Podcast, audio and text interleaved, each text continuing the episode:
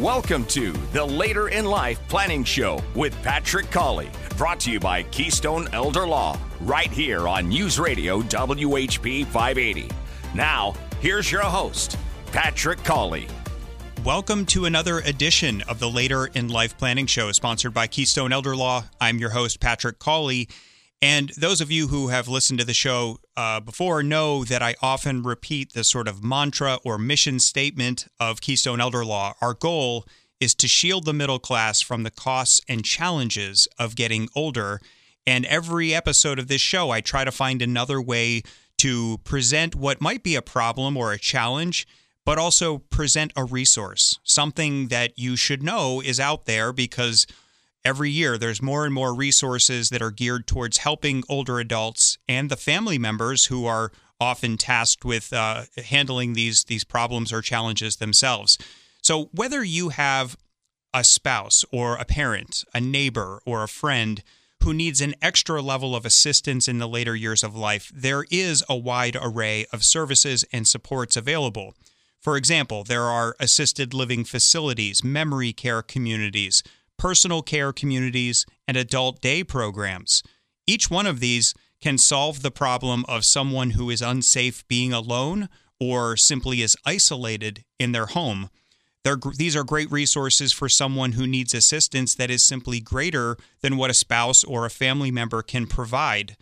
And they, they provide a break for family caregivers because caregiving can be tough.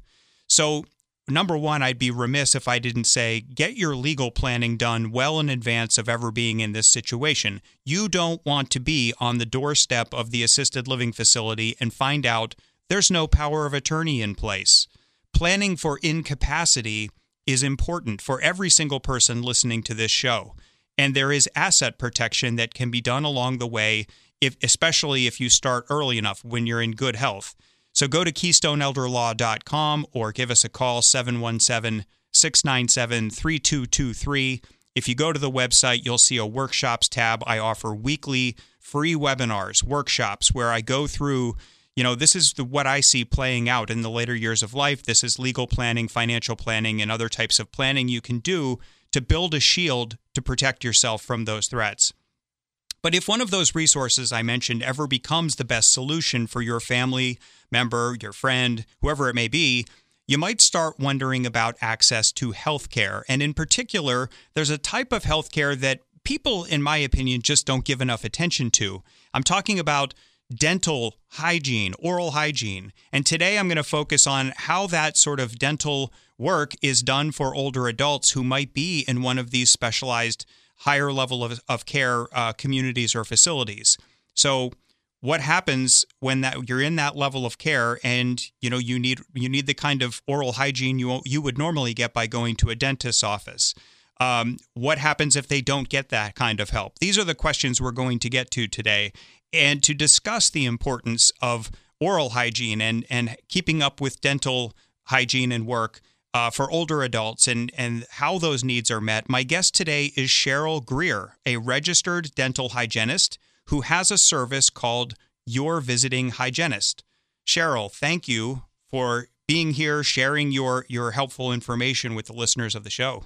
Thank you, Patrick. I'm uh, privileged to be here and share this service with uh, everyone. Well, I just think it's a wonderful idea. You and I have spoken before in a similar format where I just thought people need to know about this because once you realize how important the oral hygiene is, the problems it can really lead to that affect not only longevity but but quality of life along the way, and and then you know people don't know that there's a way that those needs can be met. I just I'm so thrilled that you're here to talk about this. So first of all, let's give a little background on you. You I, I said you are a registered dental hygienist.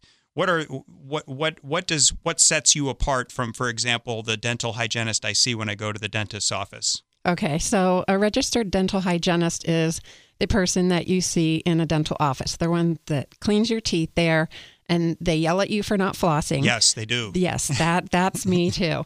Um, in addition to registered dental hygienist, I am also a public health dental hygiene practitioner. It's a mouthful. Um, but it is an, an additional certification that dental hygienists can get that allows us to practice in public health settings in addition to a dental office. and these public health settings are the ones that I mentioned a moment ago, maybe assisted living, uh, personal care communities, uh, I suppose independent living communities, adult day, places like that. Correct. Um, I usually um, limit myself to those types of places. We can do it in any type of public health setting. Um, I am, my heart is with the senior population. So my focus is mainly on um, those types of retirement communities, the nursing homes, continuing care facilities, uh, the adult daycares, um, like you mentioned. And one thing you and I spoke with before we went on the air was I, there has to be a need for people out there who are isolated in their homes. And they also have the same needs as far as their dental hygiene goes. Uh, but does your license allow you to go into people's private homes? Unfortunately, it does not. Um, I wish it did. There is, like you said, a huge need. I get calls a lot from people who are housebound that cannot get out anymore. Um, but no, the uh, the licensure only includes public health settings, and so a private home, private private residence does not fall under that. Sure. So those are the state rules, but I'm sure I, I don't know how many people out there are out there possibly with that same certification and offering this kind of service, but uh, you must have your hands full. I mean, there there must be a lot of of people who fall under this category. So anybody who's out there in one of these settings, and let's say they can't easily be transported to a dentist's office, or it's just one more trip other than the doctors they have to go see. Uh, you know, you're there to to go in and be their dental hygienist. Correct. I have all my own equipment. Um, I have a cordless handpiece. Um, I take everything in and I go directly into their apartment um, in the privacy and comfort of their home, and uh, I'm able to clean their teeth right there. That's fantastic. And how did you get started with this? I, I I'm not sure you and I have spoken about this before, but you, you said your heart is with the senior community. That makes two of us, and so you sought out this way to help them, which is so amazing. But how did that idea come about? Well, the state of Pennsylvania um, allowed us to get this extra certification in 2010. And I wasn't exactly sure what I was going to do with it, um, but I felt like I had to have it. And then one day, um, my grandmother, who lived at Country Meadows in Hershey, um, she was independent living, but she had had like seven back surgeries, didn't drive anymore, and was in her late 80s at the time, early 90s, maybe even, um, my dad brought her into our office and I cleaned her teeth. And when she was checking out, she put her head down on the countertop because the outing had just been exhausting for I, her. I'm shocked she had the mobility after that many back surgeries to even get to the office. Yeah, she had a walker, but she she could move, but it was tiring for her just Sure. just that little bit of activity.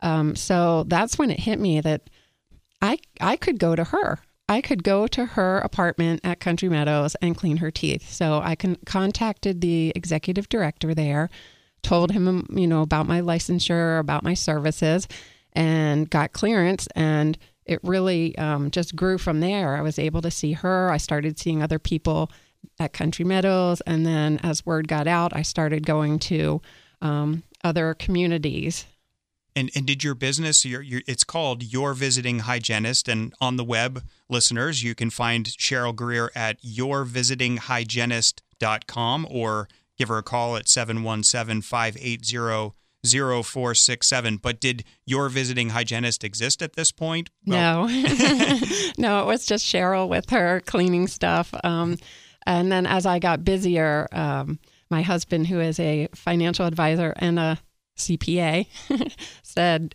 um, "You need a business. You need an LLC. You know, you're getting too busy. We need to separate private stuff from business stuff." Probably a good idea. Yes. So that's how um, your visiting hygienist mm, came to be. And so then you started to establish um, not only a connection or a relationship, starting maybe with with Country Meadows and and word you said word spread, but I mean word naturally would spread that wait a second, we know many people like you know your family member who fall into the same category. Is that is that pretty much how it took off? No. No, okay, um, it actually moved slowly. Okay. Uh, surprisingly, um, even people would hear about it and not really take advantage of it. And then once they do, once I see one person somewhere, then it really grows in in Sure. that place. So, um, and then there's a lot of communities that have sister communities in other places, and then that's really how then it started to Sure. grow as I got into like um, Columbia Cottage, and then you've got it in Palmyra, and you've got it in Linglestown, and um, a bunch of different places. Yeah. So maybe maybe people were had a little bit of nervousness just like they do about going to the dentist themselves and it took it took positive feedback for for the word to spread. But I'm glad it did. Uh, and again, my guest today is Cheryl Grier, a uh, dental hygienist who who serves people who are in a higher level of care community. We'll be back to speak more with Cheryl after a break. You're listening to the Later in Life Planning Show, sponsored by Keystone Elder Law, right here on News Radio WHP 580. Now, more of the Later in Life Planning Show here on News Radio WHP 580. We are back on the Later in Life Planning Show, sponsored by Keystone Elder Law. I'm Patrick Cawley. I'm your host of the show. And my guest today is Cheryl Grier, who runs a service called Your Visiting Hygienist. You can find her on the web at yourvisitinghygienist.com. Her number is 717 580 0467. And Cheryl, we were sort of uh, chatting about your background and how you, you came to have this service and how eventually it started to take off. And obviously, there's there's a, a need for it. Um, maybe just seeing the wisdom of of you know locating the people who need your services the most uh, took some time. But I mean, when I when I did some background research into uh, you know what what are the unique oral hygiene needs of older adults, or what are the more common issues that come up? I I was a little shocked that you're the only person I know who does. Maybe there's others who do it. Maybe across the country, there's people uh, listening in other states. Maybe maybe there's someone like you there. Um, but you know, according to the CDC, uh, those who are in some sort of care setting have a higher risk for poor oral health, and and I think that's probably a combination of things. Uh, maybe you can touch on it, but whether it's the medications they're more likely to be on will lead to certain conditions, dental conditions, uh, which can then lead to other health conditions. Or it could just be that there's nobody tending to their dental needs. They're taking care of everything else, but they're neglecting that. But what are, in your experience, what are the more common needs for this, uh, for for extra attention when it comes to oral hygiene for somebody who's older, somebody who is under a higher level of care? Right, You're exactly correct when you say medications. Medications are most likely the number one cause for issues in the oral cavity, um, most leading to dry mouth. And dry mouth causes cavities and de- um, recession and all kinds of issues. Um, so those medications are are the big factor. We want to have a, a clean oral hygiene, a, a bacteria free mouth, because bacteria in the mouth leads to all kinds of other issues. Mainly, the most basic thing is you want a healthy mouth, so you have a pain free mouth, so you can eat. Right. You know, if you have bacteria and decay starting in your mouth, and especially if you are a senior who is in cognitive decline and you cannot express the fact that you have a toothache. Well, why is why is my mom not eating? You know, why doesn't she have an appetite? It could just be she has a cavity. Right. That might be the last thing somebody thinks to ask. Right. And it's it's a pretty easy fix and you fix that and then they can eat again. I mean, we I like to eat Right. and I don't want to do it if I have a toothache. Right. So that's that's a big one. Sure. And I was I was looking into this dry mouth issue, which is so common uh, with older adults, and the list of medicines that can can increase the chances of your salivary glands not not producing what they need to produce. It goes from anything you might if you have diabetes, if you're receiving chemotherapy or radiation, medications for to address uh, urinary frequency or incontinence, antidepressants. It just goes on and on. And the likelihood of these prescription medications leading to dry mouth just goes up. And so that's the population we're talking about. The likelihood of them being on four or more medications is pretty good. Correct. And before I see a patient for the first time, I always ask for a list of their medications. And a lot of people go, Why do you need to see that? Well, because it will give me a lot of answers when I see the medications that they're on. And like you said, most of them are on way more than four. Oh, I know. so, and the, the, the urinary tract stuff and the and antidepressants and and they all they all they do their job that they have to do, but then the side effects, you know, especially leading to the dry mouth, you you, you're trying to fight that. Right. And another thing, I mean, so you're not so obviously, uh, if you're the the dental uh, hygienist who might yell at me for not flossing my teeth, then obviously flossing and, and brushing teeth, um, because what would be the problem if that doesn't if that's not done regularly? Right. You you need that done, and um, a lot of times that's the first thing that people stop doing. Sure. Either individually or as the aides come in, the aides they have so much work to do. They surely do. I they are the heroes. Uh, I say that to them all the time. Anytime I go into a, a community, I I thank them for the job that they do because it's so important. Um, but a lot of times, if you can skip something, it's going to be brushing. Right. And so that it could just be because they've lost the ability to remember to do it themselves. Uh, I would hope that they have access to the ability to do it, but if your if your mobility is is impaired and you you know getting out of bed or getting to the bathroom yourself uh, is an issue. Now you're reliant on very very busy uh, nurses aides to to do to get you where you need to do that brushing and correct, flossing. Correct. And I always recommend a battery operated toothbrush for everybody, whether you're a senior or not. Right. I, they just do the job so much better. Right. That was the recommendation I got, and it was a game changer. Let me tell you, Th- th- those things are amazing. Um, but another thing too, I mean, while you're at it, I happened to read that I believe this was the, the CDC website talks about cancers of the mouth are uh, primarily diagnosed. They said in older adults. The median age is uh, for a diagnosis is uh, 62 years. So you know, are, is that part of what you're doing? You're not just in there flossing, brushing, but you're doing some sort of look for signs of of cancer of the mouth. Correct. My clinical services include uh, scaling and polishing, which is the, the regular cleaning part. I do a periodontal exam, which is an exam of the gums. And then I always do an oral cancer screening um, of all the soft tissues, the, the back of the throat, the tongue, the roof of the mouth. Um, always, every single time, every single patient. And what exactly are you looking for? What would be the signs there? Uh, different lumps, bumps, different colorization, something that doesn't look like it should be there. Okay. Um, and and you know, a lot of times we will bite our tongue, we'll bite our cheek, and then you get an ulcer. That does not look the same. You know, a blood blister or an ulcer does not look the same as what oral cancer would look like. Okay. So you know, you you get trained to see, you look for the differences, but you you look you get trained to tell the difference between a, a, like a normal injury you know, ulcer or whatever, as compared to what may, might be the start of oral cancer. Sure.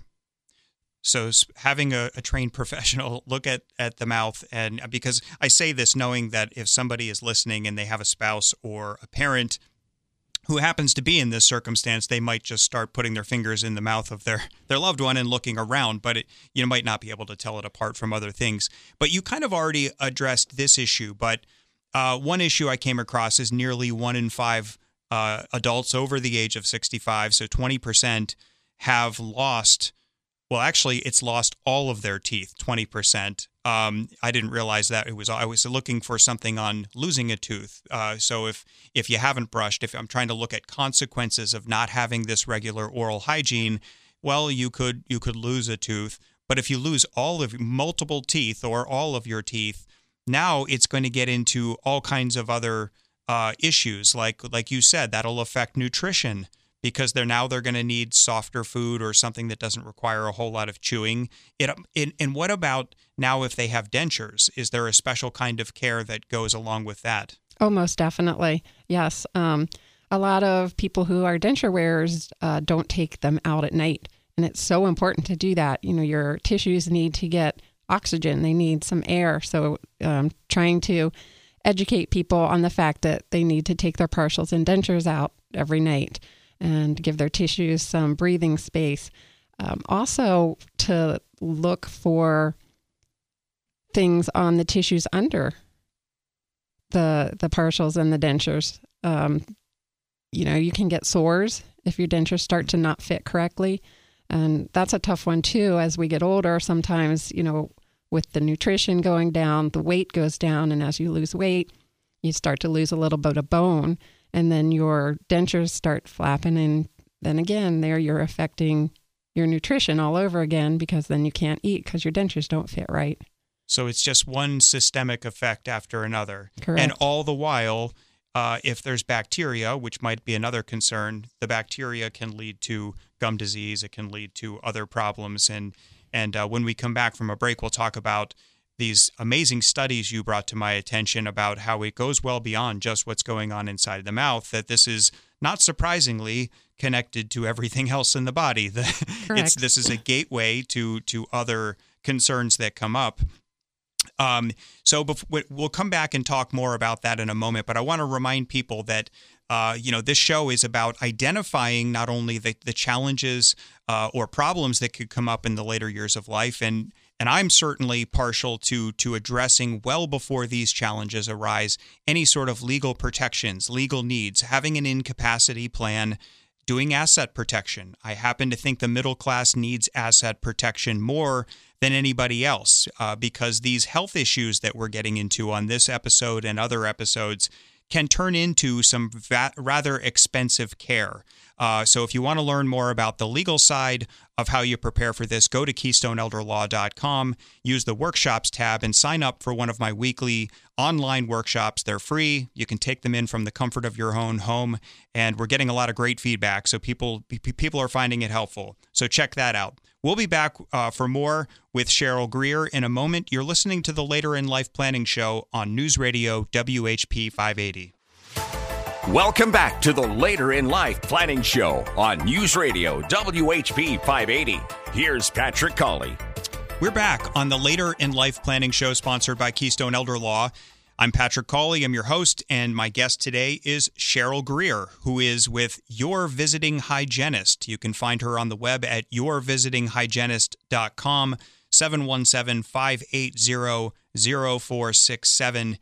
Uh, Cheryl, before the break, we were going into more of the the why. Why is this such an important uh, issue to address for older adults, especially if they're in a, a care setting where they're not getting as much attention to detail when it comes to oral hygiene. There's so many other needs that are being attended to, but sometimes this might fall down the list, and it might not be an obvious uh, source of problems. I mean, obviously, if there's if the person is able to express you know a, a toothache or there's obvious maybe uh, uh, fissures in the mouth or something like that, then maybe that might make it more obvious. But this might be underlying nutrition problems, failure to eat, um, and just who knows what it, what else it could lead to. And that's what I wanted to ask you is about some of the connections between poor oral hygiene and then other problems that people might not naturally connect in their minds. Right.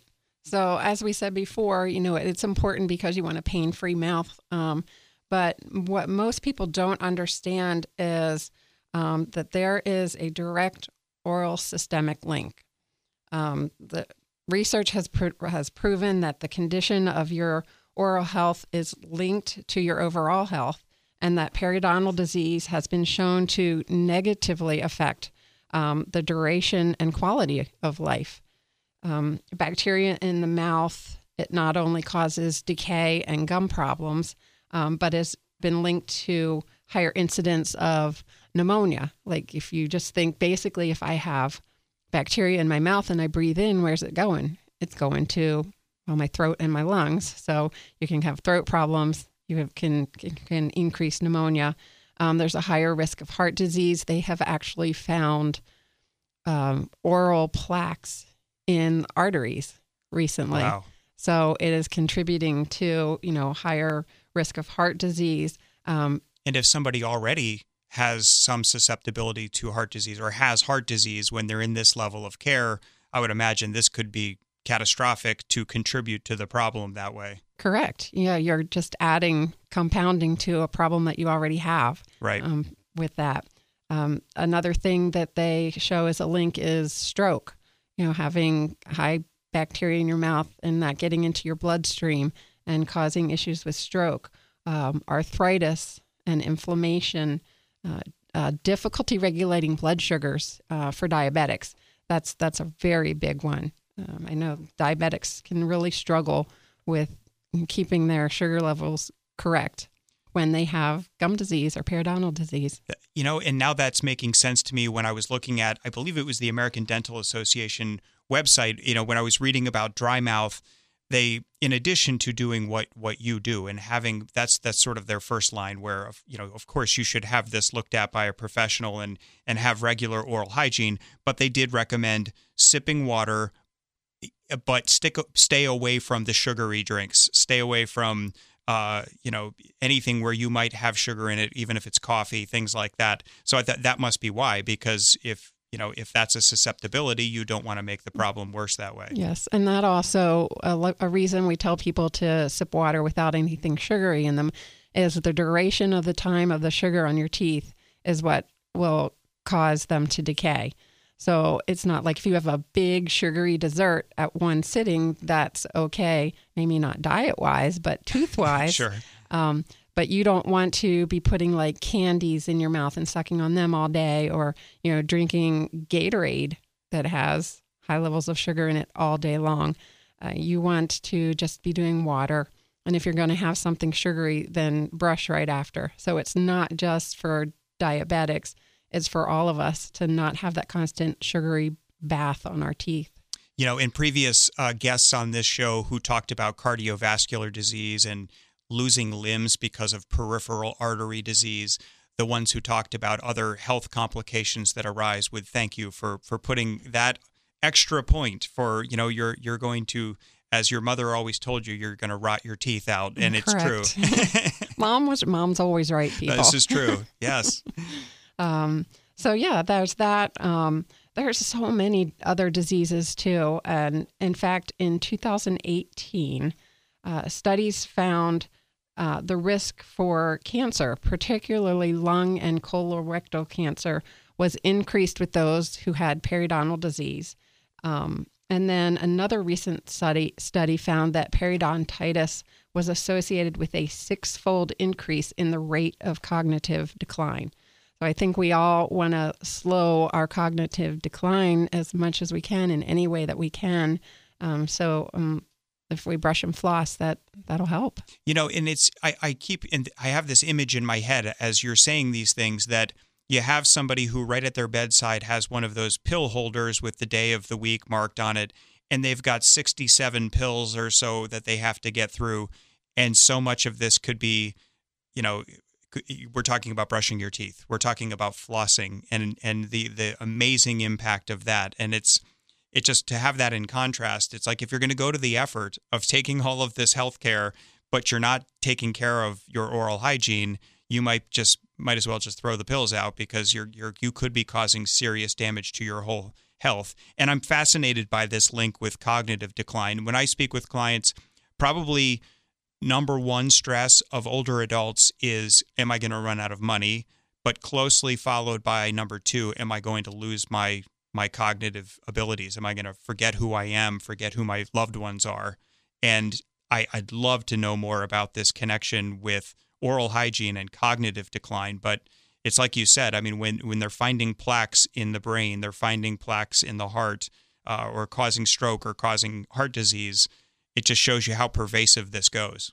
It, it really does. And we just don't even really think about that until you read a study like that. You just you just don't think that oh well I didn't brush today, no big deal. Right. It is a very big deal in many many ways. And I wonder too how many. I know that you know the diet that there's a whole dietary component of any of these care facilities, um, and I wonder how much they're attuned to uh, you know, the, the constant barrage of sugar that might be sitting on the teeth. I'm, maybe they're not thinking about the teeth, but sugar is such a, a, a, an impactful ingredient on other health issues. I wonder how much the sort of nutrition component of these care communities is paying attention to that. But when you're saying don't sit there with hard candy in your mouth all day, don't don't be drinking something some sugary drink all day. I just have a hard time thinking that's not happening all over the place. That it probably Correct. is. Right. And especially uh, you take, we talked about dry mouth. Well, what do you want to do when you have dry mouth? You want to put a, a sugary lozenge in your mouth. Anything to feel better. Correct. And sugar will make you feel better. It hits the, that dopamine going, and boy, that'll just solve anything. That's right. Yeah. They, I mean, one of the ADA, uh, American Dental Association recommendations was not just avoiding sugary drinks, but avoiding alcohol. I don't know how prevalent that is in these these communities or facilities. You just never know. But I thought I'd throw that out there for the listeners. You know, if if you have that going on your teeth all the time, at least brush your teeth. Correct. I don't think that they're drinking the all day long. They do have happy hour. Okay. A lot of the communities have happy hour, and the uh, the residents very, really enjoy that. I bet they hour. do. And that's fine. You can have your happy hour. Just brush and Brush floss afterwards. Yeah, yeah. So okay, so moving on from from uh, unless there was something else you wanted to cover on this systemic link. I mean, this is already astounding to me. That I, I kind of just wanted to mention that we need to realize that the mouth is part of our whole body. Right. Sometimes we think of it as a separate entity, but it is part of the whole body. And keeping an, in- infection free mouth helps us keep a healthy body. And if we can prevent these diseases or decrease the incidence of these diseases just by keeping up with our oral hygiene, isn't, isn't it worth it? You know, it just it just makes sense to just you know let's let's brush and floss and and keep a healthy body too Right. And just the everyday, I mean, I think everyone listening to this show can probably identify with how it affects your whole day if you have pain in the mouth, if you have a toothache, or if you have, I don't know, your your gums are inflamed, or we've all had that experience in one way or another. And if you're listening to this and if this resonates with you, it's because you know somebody who or, who either currently is in or could in the future be in some higher level of care. And wouldn't you want them to have the greatest comfort, have the best quality of life? And it all starts with this. And and if there's if there's any trouble with getting that the, them to have access to oral hygiene, this is where your visiting hygienist comes in. I just think this is wonderful. yes that you know it sometimes it's just very difficult for people to get out to appointments and you know we we have to be aware of that Right. So great. Then my guest today is Cheryl Grier, who is with Your Visiting Hygienist, yourvisitinghygienist.com. We'll be back to talk with Cheryl some more after a break. You are listening to the Later in Life Planning Show sponsored by Keystone Elder Law on News Radio WHP 580. It's the Later in Life Planning Show here on News Radio WHP 580. Now, your host, Patrick Cawley.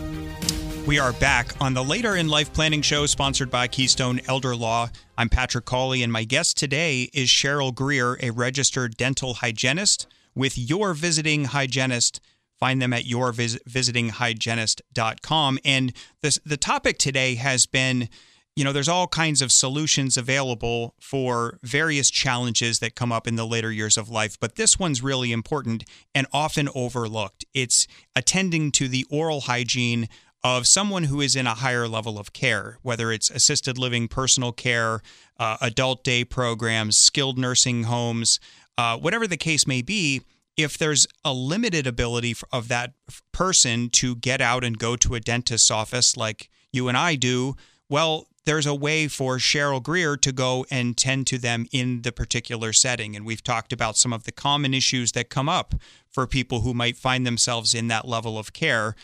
So, Cheryl, my question for you is you know, listeners are listening to this. They, they might have a spouse, they might have a parent, they might have a, a friend who is in a higher level of care. And they're, they're knowing as they hear this that this is a person who might not have the mobility or the energy or the strength to go out and see a dentist. But hearing everything you've said about the complications that can arise, not only for their comfort, their quality of life, but really downrange systemic problems throughout the body from a lack of oral hygiene. Um, we, we've talked about how to get in touch with you, your website, your phone number, 717 580 0467. Is there is there any particular region that you serve? Um, mainly Harrisburg, Hershey, Palmyra. Um, I have a couple places in Chambersburg and Carlisle and Denver, PA, but pretty much central, south central Pennsylvania is Okay. where I am concentrated. So you're licensed in Pennsylvania, so going s- south into Maryland might not be an option. Am I right? Correct. Yep. A- and you could go as far as Scranton or Erie, but like me, you have enough work locally to keep you busy, and it's just um, uh, you're sticking to basically South Central Pennsylvania, so that that's that makes a lot of sense. So, if somebody gets in touch with you, is it most often the family members, the adult children, the spouse who calls you, or is it the community itself who that calls you? Both. Okay. Yeah, it depends on how they they heard about me. Uh, sometimes a family member uh, will hear about me through someone else, or, and then or other times it, it'll be a new resident comes into a facility where I have been, and then the facility will usually call me um, after they check with the family. So they'll let the families know that the hygienist is coming in or the hygienist is available and they give my information and then they'll either have the family call me or the the facility can call me. It, it goes both ways. So when we get into the actual provision of you're providing the care, um, I was looking into some issues just knowing some of my clients who have been in this care setting. W- what are some of the challenges? And I'm thinking uh, cognitive decline. Your approach is going to have to your your communication is going to have to be very different. Um, other issues where they're just not comfortable that day. I mean, how do you? Th- there has to be unique challenges in this setting with the patients themselves that you wouldn't find if you were working in a dentist's office. Correct. You have to first of all you have to have a passion for the senior population, True. and you have to have patience, um, which I think comes with that passion and the love of the seniors. Um, so I, like as I said, I, I, will come in and do do a cleaning and a periodontal check and oral cancer screening, and it usually will last about thirty minutes. But I adjust according to what the patient will allow. So if I'm working on a, a patient and they've had enough and I'm only halfway done, I'm done. I stop. I note it in the chart. And then the next time I come in, I'll start with the area that I didn't get to last time. Or there have been several times where I'll go in and I'll be talking with the resident and they don't want anything to do with a dental cleaning that day. So I will sit there and spend some time because they're fun to talk to. You learn so much. So I will interact with them and spend some time with them and then I'll leave. And obviously, the family does not get billed for that. Um, they'll only get billed if if I do the procedures, and um, and then we'll try next time. And, and you've probably earned a, a, level of trust. You've established a rapport by doing that, so their comfort level is more likely to be higher with you doing what you do the next time you see them. Right, and sometimes sometimes we just have a bad day. Sure. So you know, um, and that's okay. You know, that go ahead, have your bad day. We'll talk for a little bit, and then we'll we'll do this another day. Right. And when you go into these facilities or communities, I understand that you're not just working directly with the patients themselves, but you have to, in a sense, train the caregivers. You have to help them to understand the importance of oral hygiene. So, what kind of education do you do in those settings? Okay, so I have a couple different types of educational services that I provide. Um, I do a program for residents and or residents' families where um, it's about a half an hour to 45 minutes long. And I pri- provide information and instruction on the proper technique for brushing, the way to floss, um, care of dentures and partials, because you don't brush your dentures and partials the same way you do your natural teeth. Fortunately, I did not know that. well, that's a good thing, Patrick. um, I also talk about, as we did, the link between oral health overall health and medical conditions. I don't get into it quite as deeply, but I touch on it so that people realize that there is that oral systemic link. Um, and then I also offer a staff training. Um, I offer a, an hour long program uh, designed to educate the staff members on issues concerning the mouth, um, the balance of oral hygiene, brushing and flossing, including little tricks to be able to brush someone else's teeth, especially if they don't want you to. Um, there's little tricks that you can do um, to try and get them to open. Um, I review causes of tooth sensitivity and treatments for it. I talk about dry mouth, as we did, because that is so big um, in our senior population. Um, and I talk about how to combat and deal with the dry mouth. And then I do touch briefly on lesions and things to look for in the mouth that might cause discomfort to a resident. Is this pretty well received by the? Little focus on staff first. Do, do they welcome this kind of instruction or things to look out for? I've gotten really positive feedback. Oh, From, good. from doing that, especially with um, with the oh, I didn't know you could do that. You know, Right, sure. So the when you see the, the light bulb go off in their Mhm. head, as opposed to, oh, this is just one more thing on my already stretched thin time to, to get done. Right. And I also, as I said, I always always start with a thank you to them. And then I also mention that everything I go over in the training is the gold standard. You know, if we could, if I was a king for the day, this is what I would want. Right. Um, doesn't always get there, but as long as we know what our goal is and what we're reaching for, if and and the reason that we're reaching for it, you know, that that that's enough. Right. Mm-hmm. And if you fall short, you're still doing really well if you're if you're still aiming for the goal. So that's Correct. that's good. And do the resident so so any education of residents, I mean, are, does this pique their interest as well? Yes, so that's more of your independent living. Sure. You know, um, they'll come to those, and I think a lot of them don't realize that caring for your dentures and partials is a little bit different Mm. than caring for your natural teeth, and how important it is to make sure that they're staying clean and bacteria free, just like your And fitting properly. and fitting properly. That's a big one. Yeah. Right. Yeah. So I, I guess I, in the back of my mind, I'm I'm wondering uh, what other resources would you like for people to know about? And I know your website is, uh, you know, it's I found it. It's it's what where, what would you point people to? I think yes, my website has the most information on it with not only how to contact me, but uh, talks about my services, talks about a little bit about my background. If you want to see more about, you know, my college education and where I've been and where I've gone, and um, so it has a little bit of that. There's also some testimonials on there from uh, some of my family members, the, of the people that I have seen. Um, so you're going to get most of your information there, um, and you can call me. Uh, Right. You know, I'll answer any calls, and even if it's just a, a question about a dental issue, Right. go ahead and call me. If I can answer it, I will. That's great, and I think providing a little bit of personal background like that helps because you're, this is a very sort of intimate service you're you're providing, and and people are looking out for some of the most important people in their lives, and this is such a, a sensitive uh, issue, especially when you realize what it can affect their quality of life, their longevity. So they want to know who is this person who we're we're bringing in to to help them and, and improve their lives.